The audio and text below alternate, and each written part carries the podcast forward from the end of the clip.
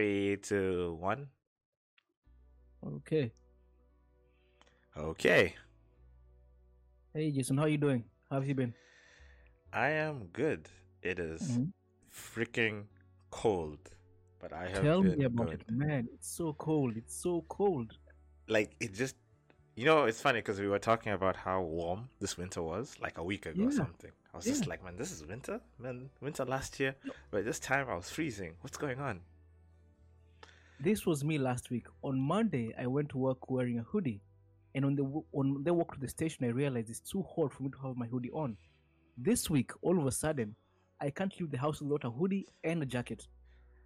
I wake up in the morning, I look at my phone, bro, it's eight degrees. Like, and this is not like early in the morning, this is like 10 a.m. It's eight degrees. I'm just like, what is Mm. going on? What? What? Mm. Getting out of bed is like, yeah, it's a problem because it's like, it's so cold. Like, you don't want to get out of bed. You're like, Yeah. sometimes I don't feel like even turning off my heater. I'm like, oh my god, I, I don't want to turn off my heater and go into that coldness. Oh god. So with me, I try to turn it off in the morning. Like at night, I sleep with it on, but in the morning, I try. I always turn it off. I want to do that, but there's times where it's just like, nah, man, it's too cold. It's too cold, you know. Mm. No, I get you. I get you. But but I end I'm up not gonna like, fault you. But I end up like, I have to get out of bed because I have to do things like cleaning and stuff like that. So Mm. I do have to turn off the heater. Mm, mm. But when I'm once I'm done, you know, I'm back in that bed immediately. Mm, mm. oh, so No, I understand. yesterday I got in some really good sleep. Like probably my best sleep in a while. Like I got in like a good 8 to 9 hours. I think almost 9 hours actually. Mm-hmm. Yeah, 9 hours. And when I woke up, I was wide awake, Oscar, like super wide awake. Like there was no sleepiness to be found in my mind at all. Everything was gone and I was just super bent on being and not even being like just going through the day. I'm going to wake up and attack today. That's that that was what I woke up with, man. And I don't think I've had nine hours of sleep in a long fucking time. I had complete cla- cla- clarity. You know, my mind Mm. wasn't foggy. My my body wasn't groggy or anything. Maybe it was a little bit, but like it just felt so clear. Everything felt good. So, yeah, nine hours of sleep, man. Yeah, they do say that's the the manda- that should be the the mandatory for all human beings. I think they said it's eight hours, but yeah, eight to nine hours is. But man, like, look at our lives, uh, our adult lives, man. You go to work, you get back home, you have to like make dinner. Yeah, it's not possible to. Maybe it's not that it's not possible. It's just really hard. yeah, you- Like yeah, you- especially with like having a kid, right? At Raha's age, she's going to wake up at least once or twice at night, right? Mhm. Just because maybe she she needs some milk or she wants to change her diapers, right? She wants us to change her diapers, right? So Mhm. there's no way me or her mom are getting nine hours of sleeping. There's no way. It's not possible. And uh, how long does this period last? I don't know. I'll find out. I'll find out. Uh huh. Uh huh. I'll find like today. I send you a message. I want to talk about expectations, right? Expectations. I think this is a brilliant segue into that. So if I go online and to look like to search something like how long how long does it take for babies to stop waking up in the middle of the night, I'll get a definite answer, right? Oh, it takes one year and three months as an example, right? on average. Yeah. No, just I'm just giving you a, a random number. I don't Yeah. know if this is a fact. Yeah. Yeah. They'd say something like on average, it'll be like this amount of years. Exactly. Yeah. Exactly. So I will live with this expectation by the time she's one year and three months, she'll stop doing this.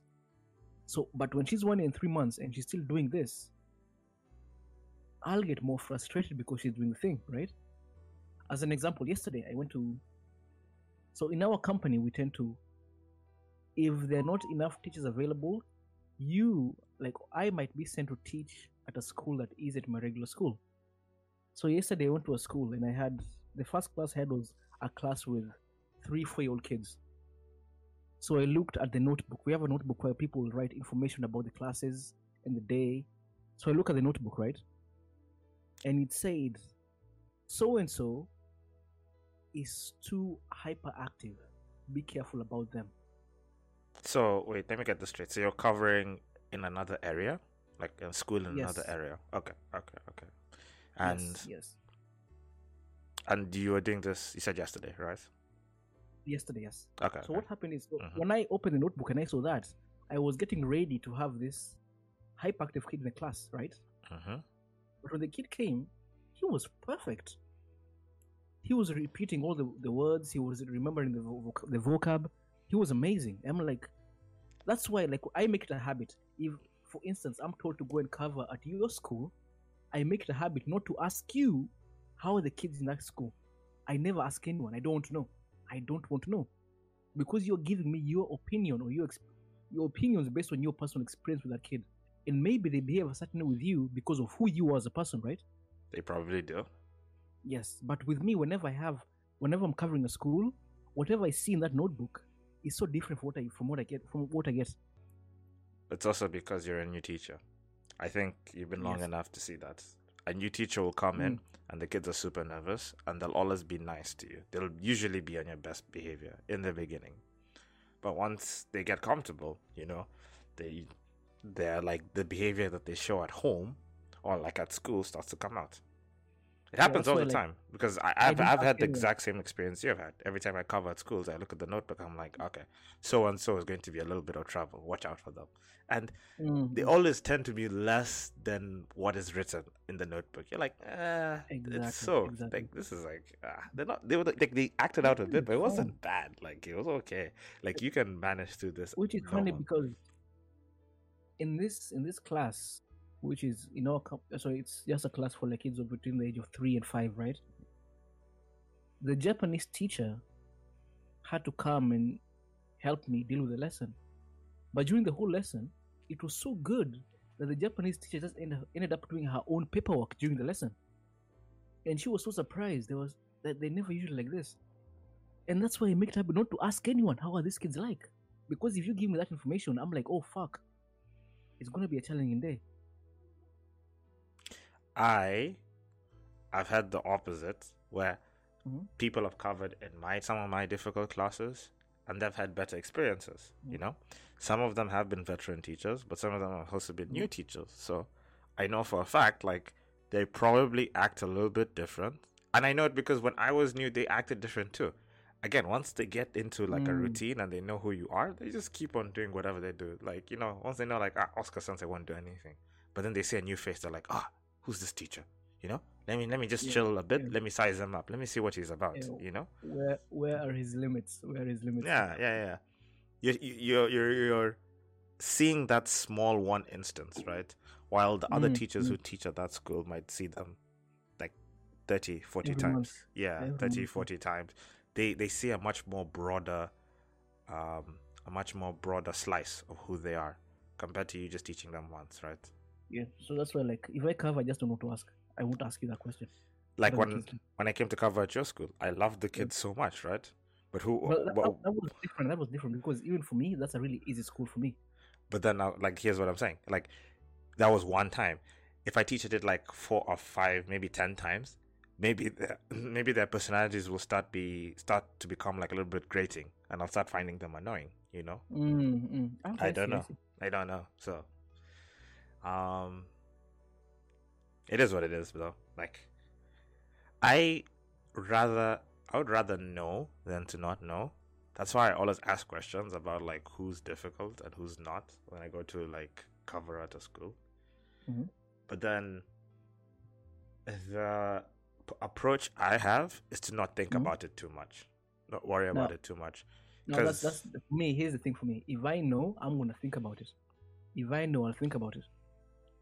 So that's why I make sure not to ask that question. I just want to know. Okay, the the biggest question I ask is how many kids are in class A. Beyond that, I don't want to know anything else. hmm At this Yeah. point, it's funny. I'm more afraid of my own schools than I am of covering other people's schools. I I understand that. I understand that. Because if you're going to cover somebody's school, again, kids tend to be on the better behavior, the better versions of themselves. And if anything goes wrong, you, you probably won't see them in a long time, right? It'll be like, whatever, you, this isn't, I'm not your t- teacher. And the students will be like, you're not my teacher, so we won't see each other for a Mm, while, Yeah, you know? yeah, yeah.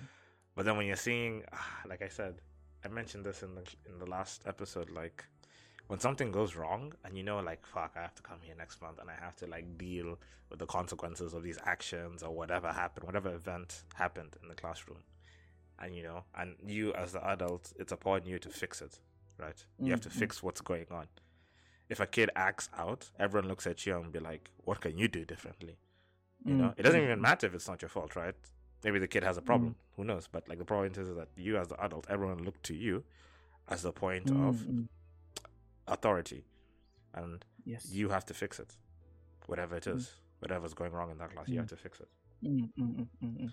and us being teachers you know it's like there's so many situations where it's like it feels like it's out of our control right Mhm. like if bro- if these two brothers i don't know how many twins keep on fighting there's so many siblings i've seen in so many multiple classes that keep on fighting right and you separate them of course right but beyond separating them if they keep fighting beyond that and you shout at them and they're still fighting that one you just go like okay i can't really do anything now right this is Okay, clearly okay. something they do Yeah, at yeah. home and stuff like that and at that Yes, point you write a note saying, "Hey, man, these kids just keep fighting. I keep on trying to stop them, but they just keep on. Siblings will be siblings, right? They just keep trying to Mhm. like hit each other and stuff like that.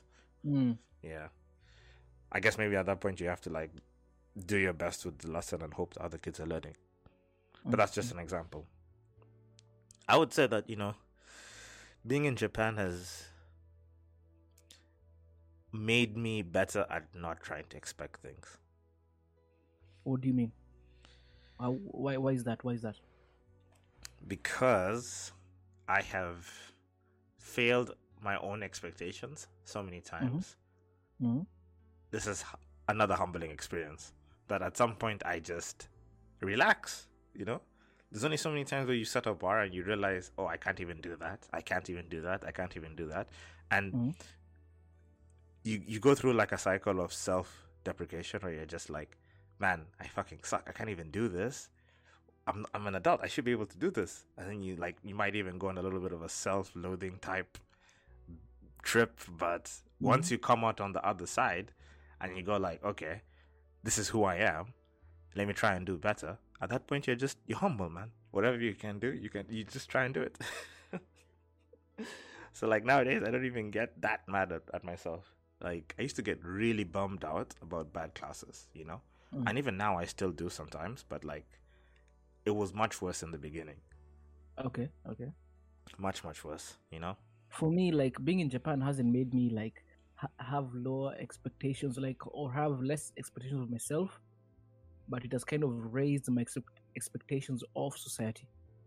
Coming from Kenya, we know in Kenya things tend not to work, and when when they do work, that is the that is the odd moment, right?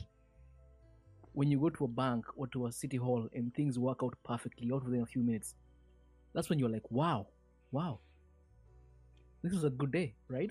Mm-hmm. But in Japan, things tend to work. Even though there's there's so many levels of bureaucracy here, at the end of the day, things will work out. You say Maybe not in your favor. You said levels of bureaucracy. Levels of bureaucracy. I'm just like, man, you can't Yes. even compare to Kenya though. No, no, no. It's much more here. And maybe because you're single now, you just you depend on your company to do your tax papers, to do most of your stuff. So you you're not yet aware of this. uh-huh. Believe me, Japan has levels and levels of bureaucracy that is fucking annoying. However, once you get through this bureaucracy, things always work out. So in Japan, if something will not work out, now that is the odd moment. That's when you feel like, what, what the hell happened today? What happened? Mm-hmm. Right? As opposed to Kenya, where when the odd moment when things work out, you feel like you're having a great day just because something that should be working out finally worked out. Right, right, right, right. Yeah. So I, being in Japan has raised my my expectations of, or maybe the government of society, not necessarily of myself. It does make me look at Kenya a Mm. little bit more with closer eyes. I am much more I'm paying much more attention to the news in Kenya now than I was in Kenya, funny enough. Uh, so since, since I came to Japan, I've never been looking at Kenyan news. Never, never. I'm And not there where I'm looking. I look just to see what's going on because Yeah. there's so many times where uh, there's something good in Japan Mhm. that happens. Like even when I Mhm. go, let's say to like my local city hall, right? And they have Mhm. like a tablet or like a robot. Mhm. There was a robot there that um, you just press a few buttons and it tells you where to go, right? I'm Mhm, just mhm. like, oh, this is nice and like very modern. It would be nice if Kenya had stuff like this. And Mhm. it, like, I don't know. I can't help but compare Japan with Kenya. And when I think about Japan and Kenya, I always end up going like, hey, what's happening in Kenya, right? But every time you I look, compare the two. It's not fair. yes, I keep it's on not fair. falling. It's almost like a It's trap because every time I look, I'm always like, oh my Yeah. god, we're still doing the like- exact same things, man. Doing the exact same, with the exact same politicians, exact same games, money disappearing, money disappearing. Or let's start a corruption case that goes on for years. The same people leave, other people come in, they eat the money again, eat, eat, eat, eat. You know, it's just like, oh my god, it's so, it's so disgusting, and it's just like, man, how does So this I think Japan, Japan as a okay, of course, whatever I'm saying, I'm saying out of my ass. I haven't researched Japan. I just live here, right? So I can say this based on my opinion that have a foundation of my experience in my life in Japan. I think Japan's Japanese culture is very old. Japan has been Japan, like at least been one nation since the 1600s, I believe. I could be wrong about that. What do you mean by what do you mean by one been one- nation? Uh, so there was, there was the Seng Sengoku Jidai. I think Yeah, Sen- Sengoku, Sengoku. like yeah, the Sengoku warring Jidai. age. Yeah, yeah, yeah. warring, Warring, age, right? warring states In age. the warring age, yeah, war, yeah. That's that ended when they finally when whoever won the war. I think it was Nobunaga Oda. He won the war, and Nobunaga, then yes, and then Japan, which was a bunch of different regions, became one nation. Now we're now Nihonjin. We're now Japanese. We're not, I don't know, Osaka Jin or whatever else they want to do, whatever names they had back then. I'm not sure. I don't know. I don't know. But hey, but then again, I'm saying, I haven't done any research. Whatever I'm saying is coming out of my ass, just from stories I've heard from people. I don't have any research behind to, to back me up. Now, if if I am right, if that implies that Japan has been one state for at least 400 years. Kenya has been one state since 1963. We have no identity. The fact that someone can say, I'm a Kenyan, before 1963, there was no Kenya to speak about. There was British Kenya. There was British Kenya, right, but not Kenya. Like, if you went to Turkana, like the most like country part of Kenya, like it's there's nothing. It's just it's up in the arid areas. There's nothing there. There- even to this day, there's almost nothing there. Mhm. right? In 1962, those people in the- in Turkana, they didn't think of themselves as, as Kenyan. They were thinking of themselves as Tur- as Turkanans, and even to this day, if you go there, like, okay, they speak Swahili, they speak maybe some of them speak English, but do they really see themselves as Kenya? Like, oh, I respect my president, Uh, Uhuru Kenyatta. I follow the the the laws put in place by the government. The life they live up there I think is more influenced by their own tribal beliefs and social social norms, not really by the laws put in place by the Kenyan government. They're literally far away. They're literally far away from the capital. They no, but they're too far away. It's like I don't know. I think it'll take you two days to drive up there, right? It's it's in the middle. It's like literally the tippy top of Kenya. It's right next to Ethiopia. and it's, I feel like it's definitely like there's an influence. There's like a circle of influence or circle circle Mm. of culture. They live a little bit beyond that reach, or at least they they live they live in a region where Mm. the influence of culture hits them slower. Does that make sense? I yeah, Man, do they even have electricity? I don't. I don't know. I don't know. Some of them for sure they don't. I Yeah, can tell you that as a fact. So, are you gonna? Do you think, like, well, like when someone says everyone in the world is looking at YouTube and Facebook, dude, do these guys even have TV before we can talk to them about Facebook and YouTube? There's a famous video of Masai's getting uh, smartphones, and they were taking photos, and they were all laughing at like the video is them laughing at uh, f- image filters, like on Instagram and stuff like that, Uh, and they're all dying laughing. You know, uh, up until then Yeah, they had they had phones, but they were using like the kabambe, the the what do you call them? The what in are they English. called? In English, like the cheapest wait, phones, very cheap phones. Yeah, just like just like a phone to call and text. Basically, that's it. You know, you Yeah, do I, anything else with it. like, in America, I think that the equivalent of that would be like a burner phone, is what they were using, Exactly. Yes. Yes. Yes. Yes. Yes. like a burner phone. Yeah. So like now think think about that. Going back to the main point, it's like now Japan has been Japan for at least six hundred years, right? Four hundred years, right? Kenya has been Kenya since nineteen sixty three. So how could how would we why would we expect Kenya to be as to be as what as meshed in as a culture as a society as Japan is? prosperous, as meshed in. Okay, as meshed in. Okay, you Yeah, said like- meshed in. Um, Yeah. man, there's just so Like- many. Could there's so many variables that you have to put into An- this. another thing Yeah. thing you know like to look at america right or even like europe at the moment right where they say like all these foreigners coming in and they're diluting our culture right Europe. Okay. if you go to kenya yes in kenya there is no one singular culture that you- that you can call kenyan culture right There's a lot of cultures. kenya is kenya is already kenya as it is now is a melting pot there are how many tribes in kenya 42 the last time i checked I'm, i could be wrong maybe it's higher but 42 the last time i saw the number More. and all it's these, like all fifty these something. tribes yes Actually. Yeah, all this, each tribe has its own language. Each tribe also has its own culture. Each tribe, at least in the past, had their own god. Or their own as um far as I know about Japan, religion of sorts. yes, as far as I know about Ja- Japan, Japan has just always been Japan. They're either Buddhists or Shinto, and that's it. But they all speak Japanese. They, man, they speak the same language. Is not enough to help a culture move forward? We all understand each other. Now imagine you, you, you, your your mother, your father, sorry, your father comes from Kambaland, right? He's a Kamba, part of the Kamba tribe, right? Now imagine if there was no Kenya right now, and we just a, a, a bunch of tribes on this land, right? Mhm. And your father, who's a Kamba, goes and meets a Turkana in northern Kenya. How can they even converse with each other? It's not possible, right? It's not possible. They, We some- have they somehow cultures. did it in the past. You know?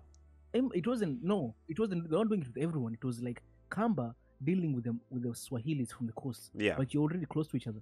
I'm sure you had someone who'll come in, live with you long enough, understand your culture, then teach everyone else about that culture, or and vice versa, right? Yeah. Envoys. But I'm talking about someone from like Kamba area, which is like kind of eastern Kenya, right?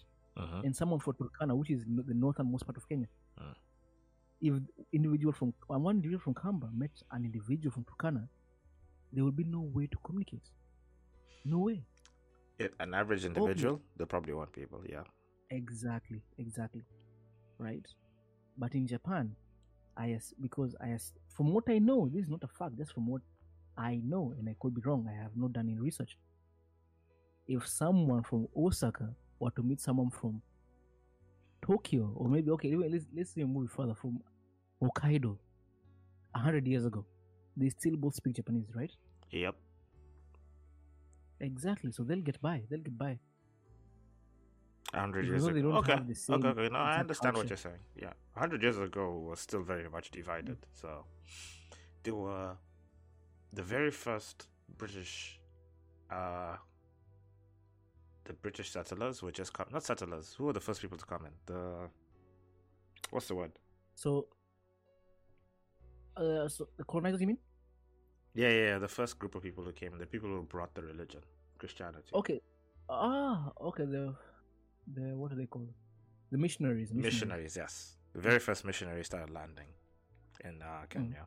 I think in Africa in general. 1900s. You're talking about, yeah, 100 years ago. 1900s. They were, No, but they I think I think the first missionaries to Kenya were it was a, a lot longer, a lot longer than that. Maybe in the late 1800s. It was like no, no, no. It was I'm gonna say in the 1600s. 1600s? I'm gonna say I said the British. Portuguese. Oh, the Portuguese. Portuguese. Oh, yeah, the Portuguese and the Spanish. They've been all over there. Portuguese, Spanish, what else? Okay, Um, so this Indians. this, this I'm looking right now online, right? Mhm. Google. It says who. So the question is, who was the first missionary in Kenya? And it, the name is Johann Ludwig Krapf. Johann. Was. yeah, That's uh like East, yeah, no, Western Europe? German. Yeah, Western Europe. Yeah, so he was in Kenya by 1812. Oh, yeah. 1812. Yes, he was German. German. German. Yeah, Johan. but I don't know. I don't. So, okay, okay, 18. And then it took the British another. I, I, I think the. British hmm. didn't care. they didn't care at that hmm. point. The scramble for No, no, no, Africa. they didn't because yeah. it wasn't until the, the late 1800s. No, no, no, no. And that's when they divided everything up like a cake. What was the name of the guy? Wait, What was the name of the king? listen to this. Uh huh. Listen to this. This is very interesting. The first Christians to visit East Africa were Vasco da Gama and his crew, including Roman Catholic missionaries, in 1498. He did not, however, leave any of this East, any of this in East Africa. And the next missionary we hear about is Francis Xavier, the pioneer missionary, on his way to India, who had talks with Muslim leader, leaders in Malindi in 1592. Uh-huh. In 1594, the Portuguese viceroy of India ordered the, that the gospel be preached around Mombasa, and three years later, August, an Augustine mon- an Augustinian monastery was established there. Mm-hmm. So the first monastery in Kenya was in was in uh, 1567. Mm-hmm. Yeah, so the first missionary in Kenya was like yeah, 1400s, 1500s. Okay, that that's actually I did not know that. Yeah. And on the on the small topic of scramble for Africa, do you know of the Mm. story of the Belgium king who owned um he carved up the whole The of whole of Congo. for himself? Yeah, King Leopold the second. Yeah. I, I know that. I know that. Like He's the one who started the whole thing. Because yeah, the, rest of you are like, oh, th- dude, anyone can do this. Fuck, let's do it too. Let's do it too. the amount of power he must have had, like states and governments were like dividing up land for themselves. This guy, as an individual, just said, "Nah, man, this portion, this this this this part of Africa right here is mine. It's under my Yeah. personal control." basically the whole of Central Africa was just his. Just, this is mine now. This is mine now. And then, Can you imagine that? the you? nerve. Not I wouldn't even call it nerve. Like that means like you're born in a, like you know no, it's not even balls because he was raised as a king. I assume he was born royal, into royalty, right? Royalty, yeah, of course, yeah. So since you're a baby, people keep pumping up your balls, right? what do you mean pumping up your balls? That's what it is. Even people just make you believe you're you're much greater than you actually are. Can you imagine, like, for you and I, right? We are normal people. So when you make a mistake, people will be quick to tell you, "Hey, Jason, you messed up," right? Because who am I? I'm nobody. So people can come to your face Exactly. and go like, Who the fuck are you? Who the fuck are you? Yeah. But imagine you you were born the son of a king. People will be scared to tell you, "Hey, Jason, you messed up," because they're scared of the consequences of telling Jason that he messed up. So everyone tells you you're great, no matter what you do. You're great. You're great. You're great. And how does that affect your psyche? there's been a lot of reigns where it's like, man, if you tell the king that, uh, best case scenario, you're like, you're kicked away out of the palace. Worst case Yeah. scenario, then you instantly die. Exactly. Just because, hey, dude, that wasn't a good idea. You know? can you imagine how many people in history who have died just trying to be honest to like royalty or the king? I can only imagine, man. now imagine being raised in that environment, whereby everyone is praising you no matter what. No matter what you do, you're great. That, No that matter what you do. it's funny because that brings up the quote. Uh, I think I've told you this before. Um, the quote is, "Show me, show me uh, a son. No, show me a Mhm. man who's a son of a great man. Show me a Mm. great man who's a son of a great man." That's the quote, Oh yeah, yeah, yeah. and it comes to what you're saying, right? Like, if your if your father is the king and he is a great man, chances are he'll Mm. bring in a an age of peace and prosperity that will Mhm. an age of peace and proper- uh, prosperity that will completely change the nation and even make your reign or make your what do you call it you growing up you become so Mhm. soft and coddled because everything comes so easy there's no ob- adversity in the nation there's no adversity coming your way right so you're growing up in this There's world in our lives. Exactly, exactly. You're growing up in this world that's very safe, and like you said, everything is provided for you. And it's like we all know if you don't face adversity, you can't build character. You can't build Mm. strength without adversity. So, Mm. if a great man, if your father's a great man and he's done all these great things, he's fought all these great people, he's like really worked to carve out this part of the world for you for him and his people, then you coming in in the second as a second generation king, it's like the do you have to- expectations. Yeah, the expectations. Can you live up to your father? Can you hold down the nation the way same way he did? And it's like, nah, man, your your dad grew up in a very specific way to become the man he is. Chances Mm. are you weren't born in the same way. Mm. And worse off, if, if there's no adversity when you're growing up and then you suddenly just become king, you're probably just gonna be a fat fuck who just wants to drink all day and fuck women. Uh, True, true. That's what happened. Oh man, but funny story about like England, right? Hmm So the story of England is that there was a man called William the Conqueror who came from Normandy, France. William the Conqueror, yeah. And the Normans, he so he came from Normandy. Norm- Normandy is a part of France whereby Vikings set, set, settled in, right? Yeah. So he was basically a French Viking. So he went to France, sorry, to the UK, to England at the time, or it was Britain or like Sax or like Anglo-Saxon region. I don't, I don't know what it was. And he just took this place for himself. He fought in the wars. Oh, I think at- obviously I s- assume he's At that time, it was Britannia. Britannia. Okay, whatever it was, I'm not sure. I'm not sure. Yeah. Probably Britannia. And so he took Britain for himself, right? Britannia for himself. Yeah. And apparently he was a big asshole. And everyone feared him. Everyone feared him, right? Because of course he's this leader who like took a whole nation for uh, for himself, right? hmm So no one will tell him anything. And guess how the great William the Conqueror died? Didn't he die in his sleep? No, no, he died in a miserable, like a pathetic way. What happened? In his, in Ah, his his mistress. age- His mistress stole his stuff. No, It wasn't no, him. no, Okay, wait. no. In his old age, he got fat and complacent. He was very fat, at least for his time, I assume so. Uh huh. And he had a big old belly, right? Uh huh. And he was climbing his horse one day, and Mhm. one of the guys told him, "Hey, I don't think you can do that because there was some protrusion, produ- protrusions on the saddle of his horse, Uh huh. and something, some metal protrusion, punctured his belly." And he disemboweled himself while he was trying to climb onto his horse. No way. Yes, and that's not only it. So, because he's a king, they had to have the cemetery and do the like the holy rites on the same day, right? Or at least a few days later. So they take him to like a, a, a, a church or whatever, and they want to have the burial. But because back then they didn't have the proper ways of performing, like you know, like Oh, cleaning just the body and like just a small Mhm. little side note. They were speaking in French during this period. Not not many people know Okay. that. Like people always assume. So the reality. So English existed, but it was like the old old Mhm. English. It wasn't even English. It was probably something else, right?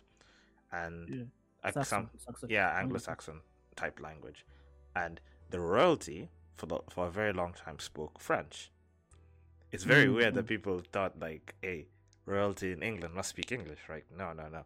It's actually only during the periods of like the war, the War of the Roses, that English was Mhm. established as the permanent and primary language of royalty in England. Up until then, they were using French. That to me was insane. Sorry. Anyway, continue. That was just a segue. Little diversion. so like what Mhm. happened is when they were going to to clean up his body, so his body was rotting and it was like swelling up, right? right. So when they were about to bury his bo- body, the, the, the priest is doing the final rites. His body blew up what? Okay, what do you mean blue? up? because it was kept. It was there for it was there for a couple of days. And what happens when you have a dead body is that the body starts to swell up, starts to swell up. Gases nowadays, and liquids and all kinds of like Yes, weird exactly, chemical exactly. reactions going on. Yeah. Exactly. So on the day of his funeral, when they're doing his last rites, just at the moment of the last rites, his body blew up. And it apparently was smelling so bad that everyone had to leave the church and leave his body there. Can you imagine that? Okay, this is sounding like quite the story.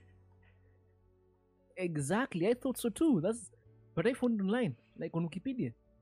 No way, like this happened to him. Yeah. He was the beginning of England as we know it.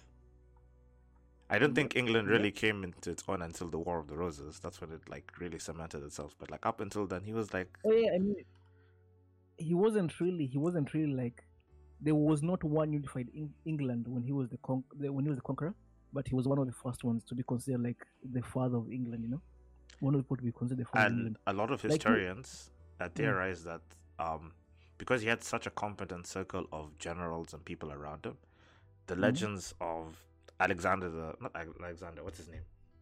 hmm England folklore guy who wielded Ex- Arthur, Excalibur, Arthur, Arthur, King Arthur. Arthur. Sorry. So yeah, Uh-huh.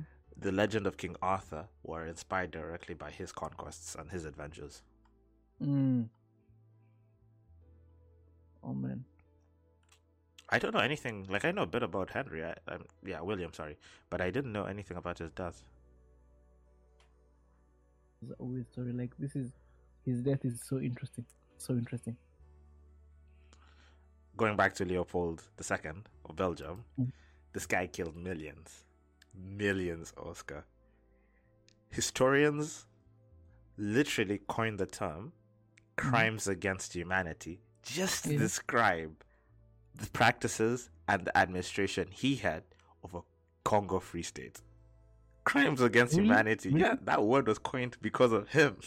That's how bad it Mm. was. Like this guy was like just chopping hands and of men, women, and children. Like they were mining all kinds of minerals. But at the time, the most famous mineral, I think, or the most famous resource they were like really mining was rubber. Mhm. And when people didn't meet the quota, oh my god, oh my god, he would literally massacre people, villages.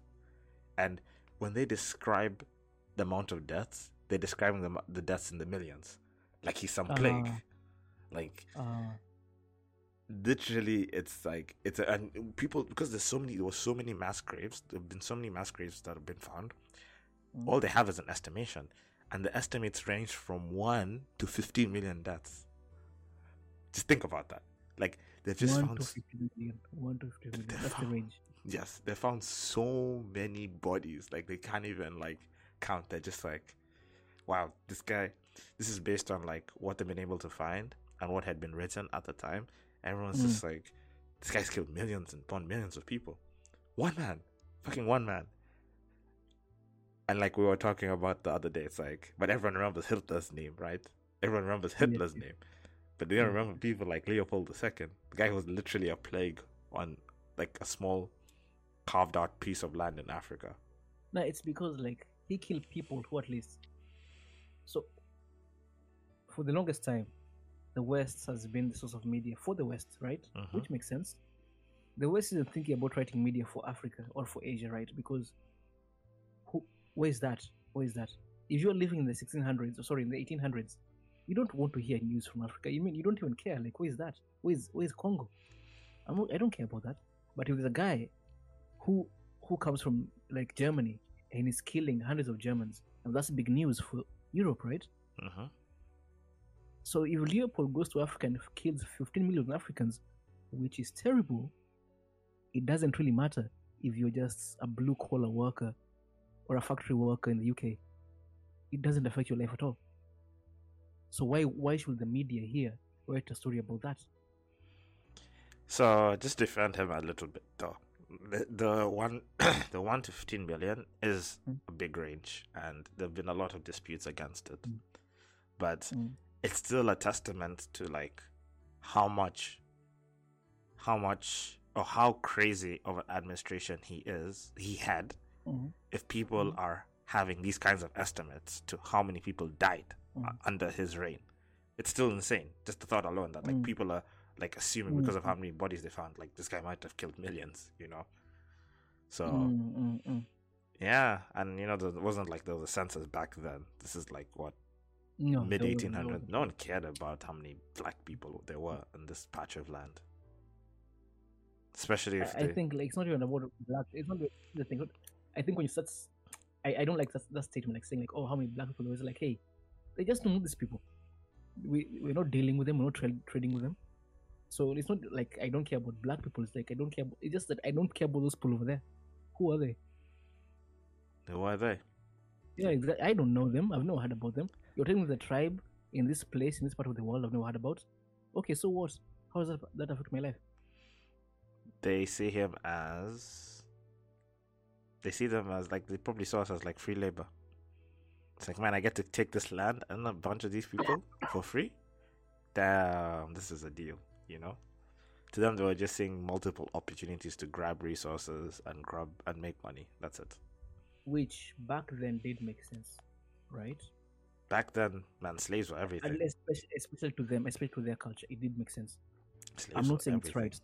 I'm not saying it's right, but it did like we, right now. People always look back at history and say like, not not even at history. Just look at your own personal life, right? Look at moments in your past whereby you made a mistake, and you might think, "Oh my God, why would I have done such a thing?" But the reason you did that thing in the past is because you were not as informed as you are now, right? I feel like you're you're creating a defense because you're about to say something weird, or people No, might I'm construe as weird. I'm stating stating a fact. I'm stating a fact whereby if if Oscar, for instance, if I insulted my wife a certain way, like a few years back, as an example, right? Right. And right now I can I might look back on this memory and say like, why would I tell my wife such a thing? But That's regrets, guilt. okay, there are two there are two ways I can go. There are two ways I can go. I can say, Uh-huh. oh, I was a big fuck up. That's why I said that. Or I can say, oh, I say that because I was just ignorant and arrogant.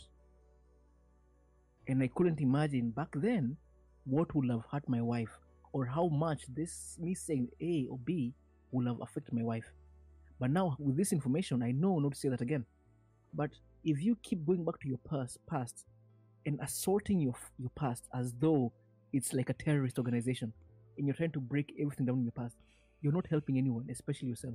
Now, if you go back at like any nation's history, you'll find things in the past that are like they're terrible, they're disgusting. But back then, that made sense to everybody. Let's look at slavery. Like America says, oh, like Americans love saying America's history is terrible because we had slavery. Okay, was America the only country in the world to have slavery? Was um, were Americans the first people to, to commit the atrocity that is slavery? Nope. Nope.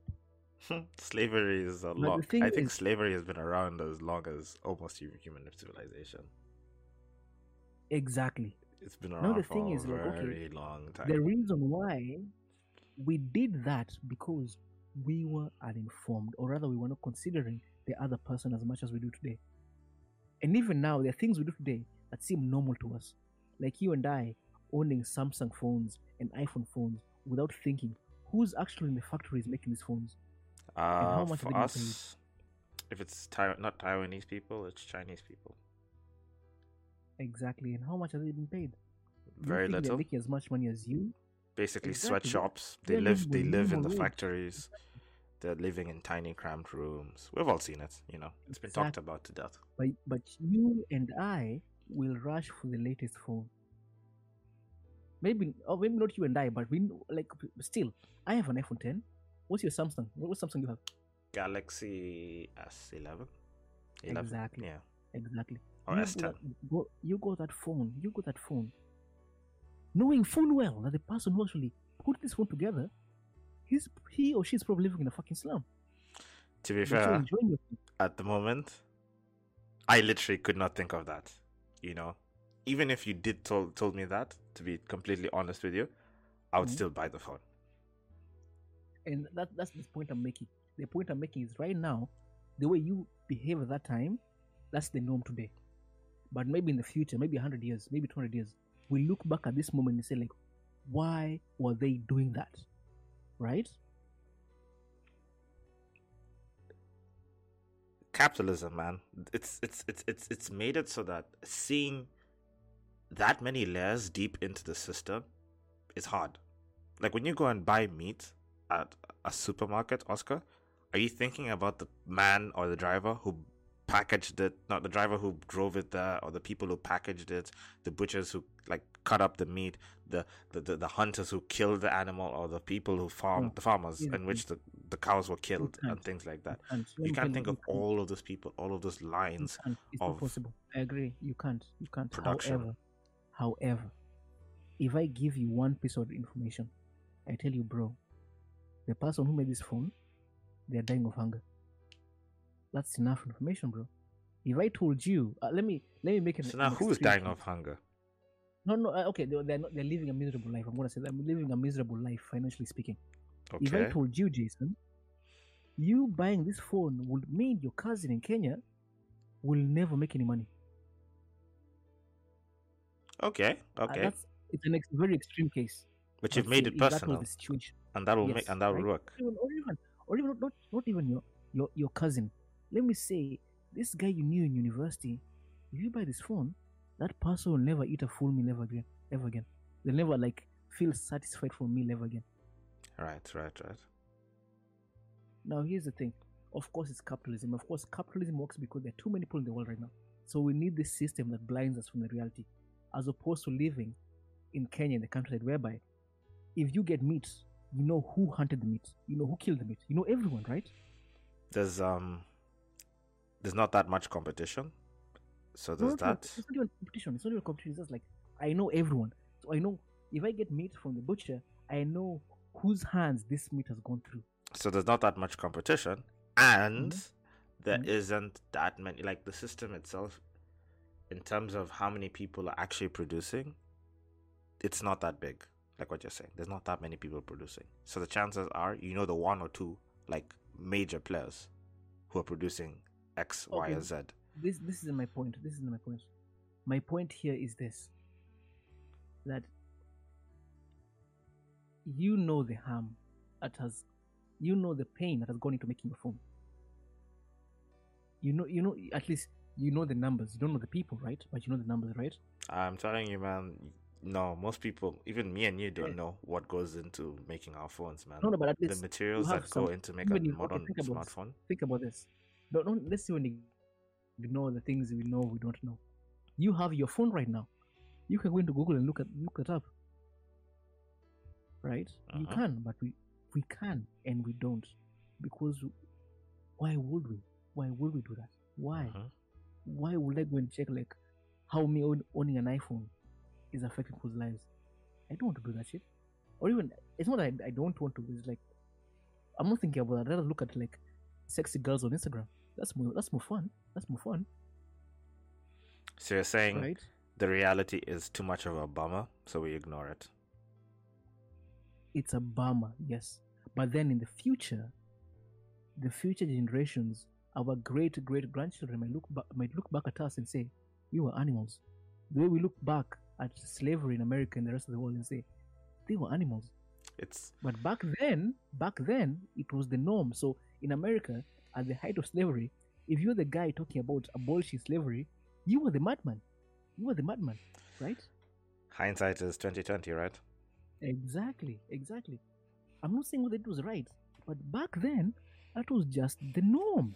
Like, it, like killing gay people or saying being gay is evil. That's the devil's way. Back then, that was the norm. We just killed them, right? But now it's like if you have a gay neighbor, a gay friend, their sexuality is something you don't even think about, right? Nope. the mo- maybe the only time you might think of oh he's gay is like when you see him kissing a girl like oh fuck I forgot you're gay you know hmm right hmm but that you, you don't even think about that even though you know he's gay but back then it's like oh shit he's gay let me let me call the squad we're gonna kill someone today So when talking initially when you mentioned slavery, I wanted to say it from a purely economic standpoint.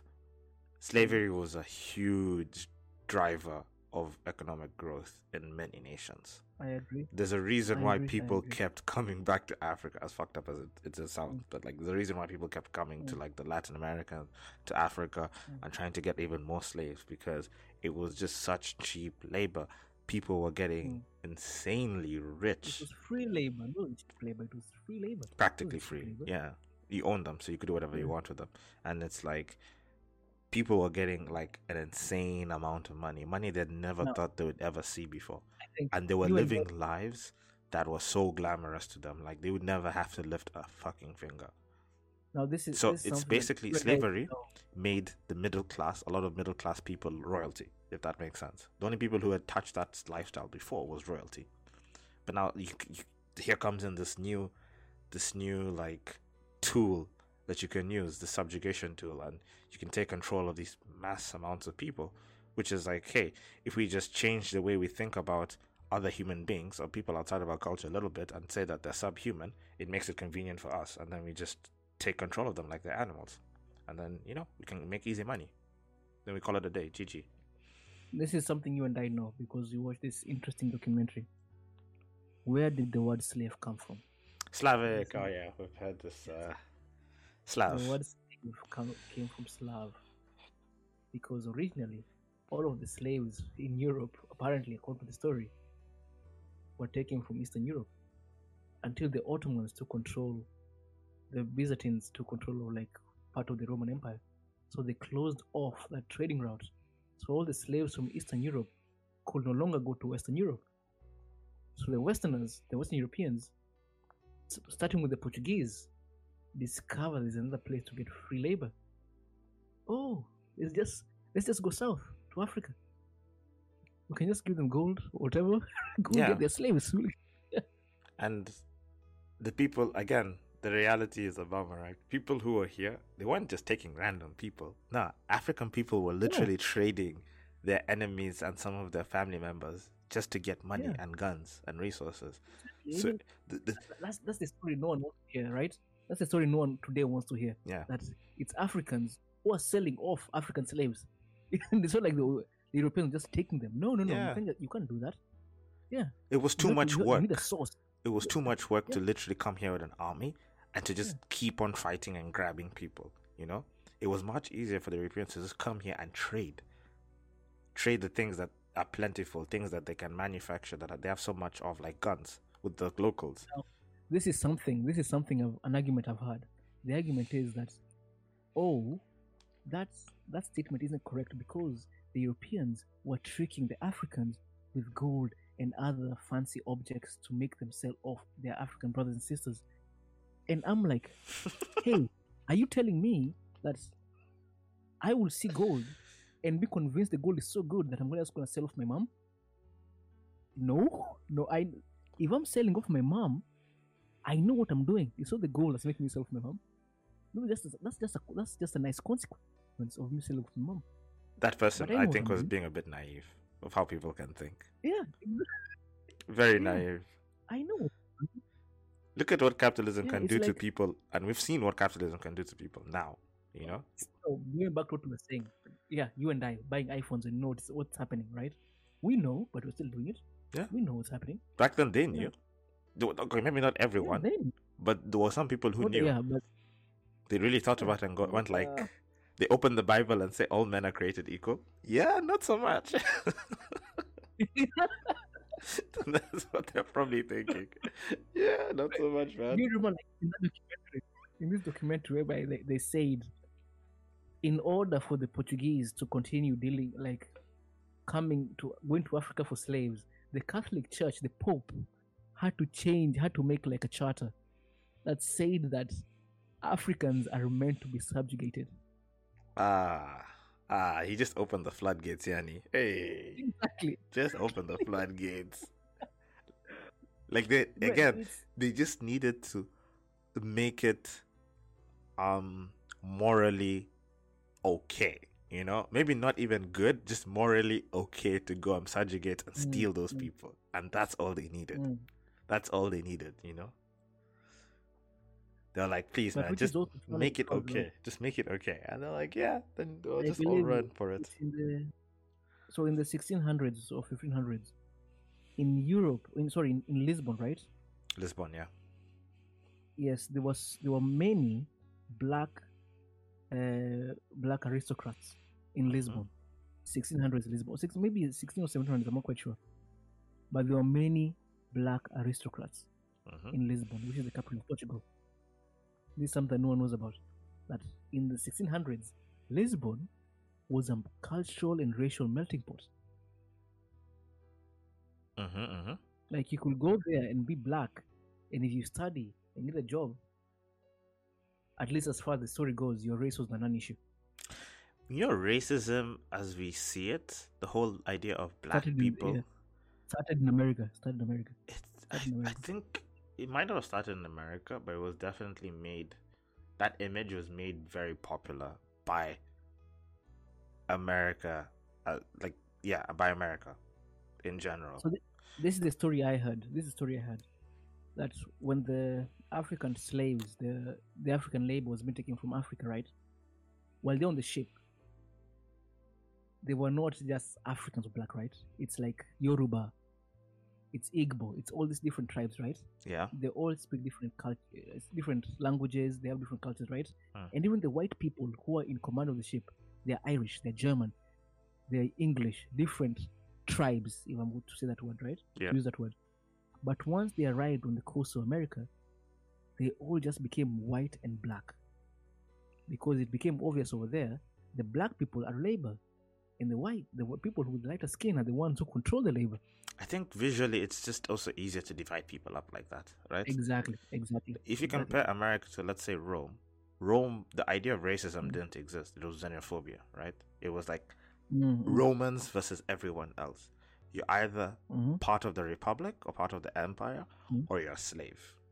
And slaves didn't get rights. If you were a Roman, no rights were owed to you at all. And that's why in Colosseums, the gladiators, you'd see all kinds of different people, slaves from Mm. all kinds of different places.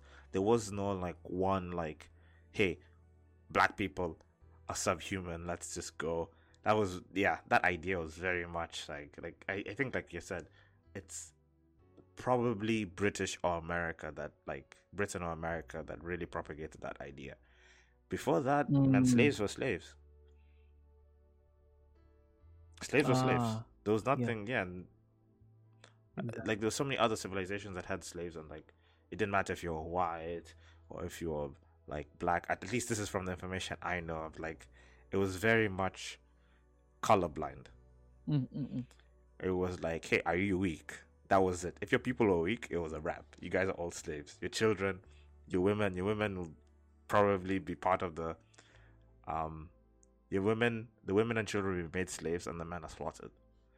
That was the common story. And then that's it. You move on. At least a- famous case I can give you is what's his name used to do that a lot.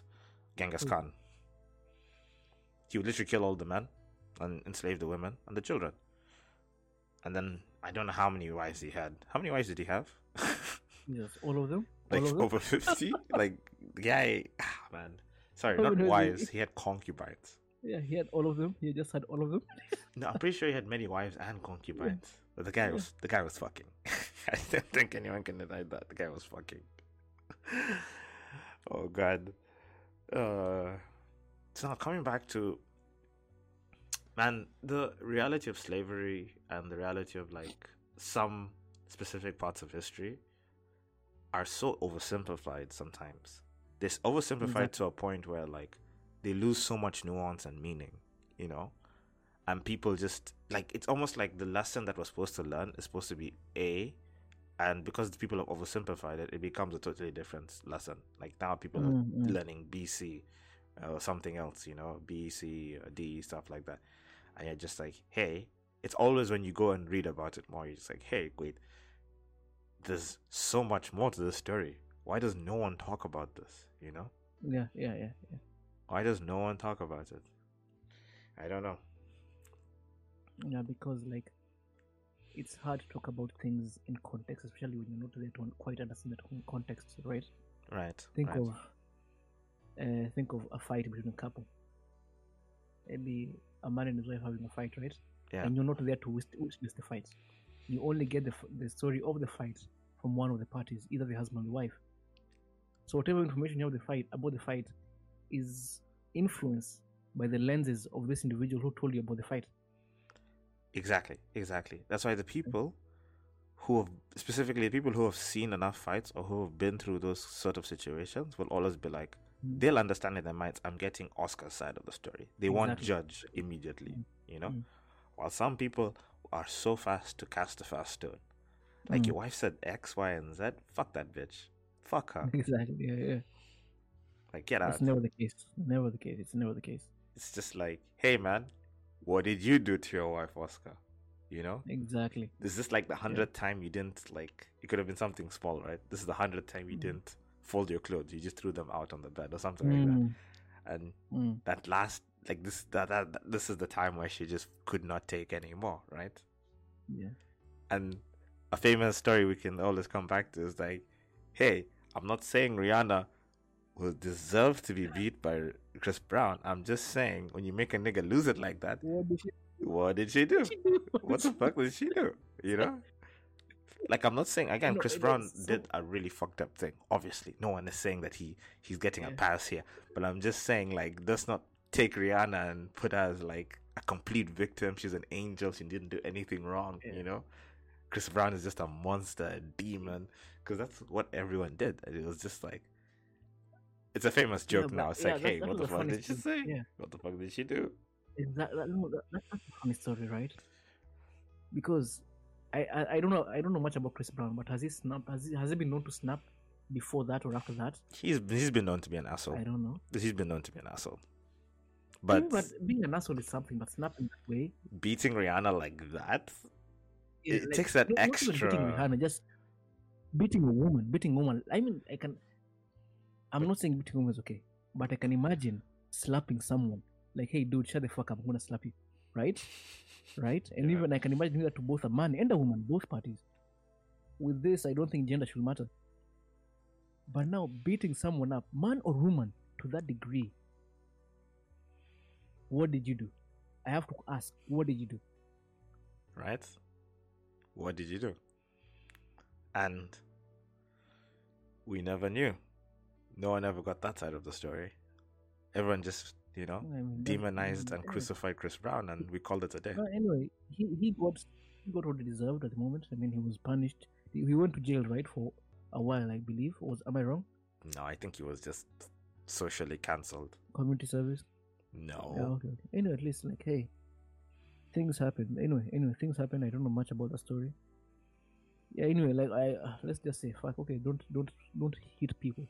Don't hit people. That's bad. Why are you ending That's it off with that? that's- That's not the yeah, point here. because like uh no, I mean like yeah, just I'm just gonna say that to save my own ass. Okay. don't okay. hit people. As the last, as the final comment, I'm just going to say, you- hey, let's let's try and figure out things and see both sides of the story when things go bad, right? Let's not be so fast to judge people and try and I crucify agree. them I agree. I because agree. with I feel like I the cancel culture and the, the the media and the world in general has become just a lot more left leaning. So people are just so fast to just take out pitchforks and start burning people to the ground. And it's just like, hey man, can't you just wait until the full story comes out first before getting out your pitchfork? And it's Yeah, like I don't mind. I don't mind if you're left, right, or doing whatever. you- Like, come on. Let, the thing is, like you said, just give it a while. Give it a while. Just let's find let's find things out first, right? Let's not react. Now. Okay, there, there are some stories though, though right? Uh, like the thing with Harvey Weinstein. That was that was kind of crazy. And I think with Harvey Weinstein, it took a while for the story to come out, right? Because according to what I've been hearing in podcasts and stuff, it's like people in Hollywood always knew about Harvey Weinstein. Oh yeah, Everyone knew about him. oh yeah. You seen all those all those top like paid like the most influential actors big big Yeah. stars were all had a picture with them and it wasn't just Yeah. stars too it was also businessmen corporate people Exactly. so it was just like Everyone this guy had his Everyone hand in all these circles all these people's Mm. hands like and if his Mm. secretary had stories and had his suspicions his very own secretary the guy didn't care he wasn't really trying to Mm. hide it Yeah. like But then it, Yeah. it also goes back to like I think at one point in time we had an argument about like power. If you're a man, right, and all this, you can have sex with all these women because okay, you're the boss, or maybe you're rich, so women, women are, are more ready to say yes to having sex with you, right? yeah And then if I have sex with my se- secretary, and my after we have sex, my secretary does not like it, and she goes to court and sues me and says like, he used his power over me so we can have sex, right? In my mind, I'm just Which like, you- fuck off. You know which is the thing. exactly what happened. No, now, this is what I think on the other hand, and this is gonna sound silly, but I truly believe this. Can I sue the woman and say that she's attractive, so she used attractiveness to to have sex with me. Because hey, is it, why- why is it because like the, if my secretary wasn't attractive, I probably wouldn't try to have sex with her, right? But if he's attractive, of course, I I might I. Hey, this is gonna sound fucked. And no, it's not fucked up. It's, it's a fact of life. I don't think about having sex with unattractive women, and I'm sure unattractive, oh, sorry, men, women don't think about having sex with unattractive men, right? Okay, okay. Now, if I have a secretary who is really attractive, and maybe I'm also attractive, but I know I have money, I have means, I'll tell the secretary, hey, I'll take you for a, on a private jet to the to the Maldives, right? Mm-hmm. Number one, if she says yes, hey, I'm gonna ask the question: Why are you getting on a private jet alone with your boss to go to the Maldives? Is it because of work? What's happening here?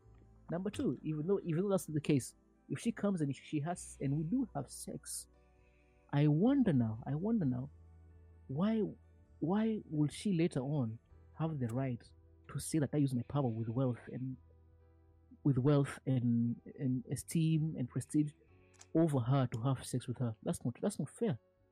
I'm just using what I have. I don't have looks like she has looks.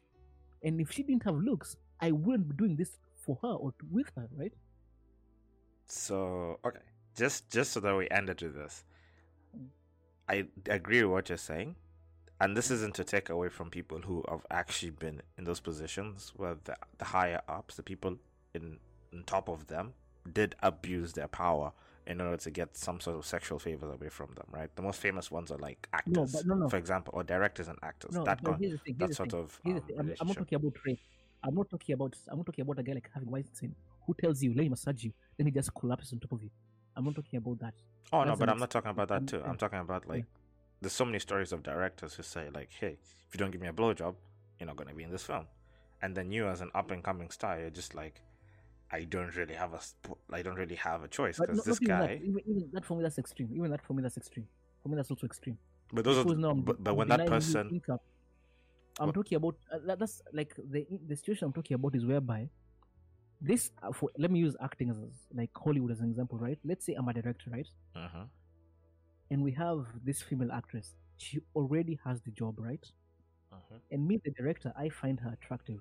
So I tell her, hey, once we're done with shooting, or since we maybe okay, there's, there's a break between this month and this month of shooting. Hey, let's go out to the Maldives on my private jet. Mhm. Now, of course, in this situation, I'm not telling her if you don't come with me, I will fire you. You will lose your, your position, your your role. I'm just saying, hey, come with me. And I'm not Alright. attractive. That- So maybe she comes with me because yeah, maybe just because I'm just more well off than her. Maybe I can do things right now for her that she can do for herself because maybe she's new in the acting business. So my point was that both instances happen. Mm. Both instances happen. Your stories where people did abuse power, and the instances where it Mhm. was like, you can tell it was kind of like a mutual thing, right?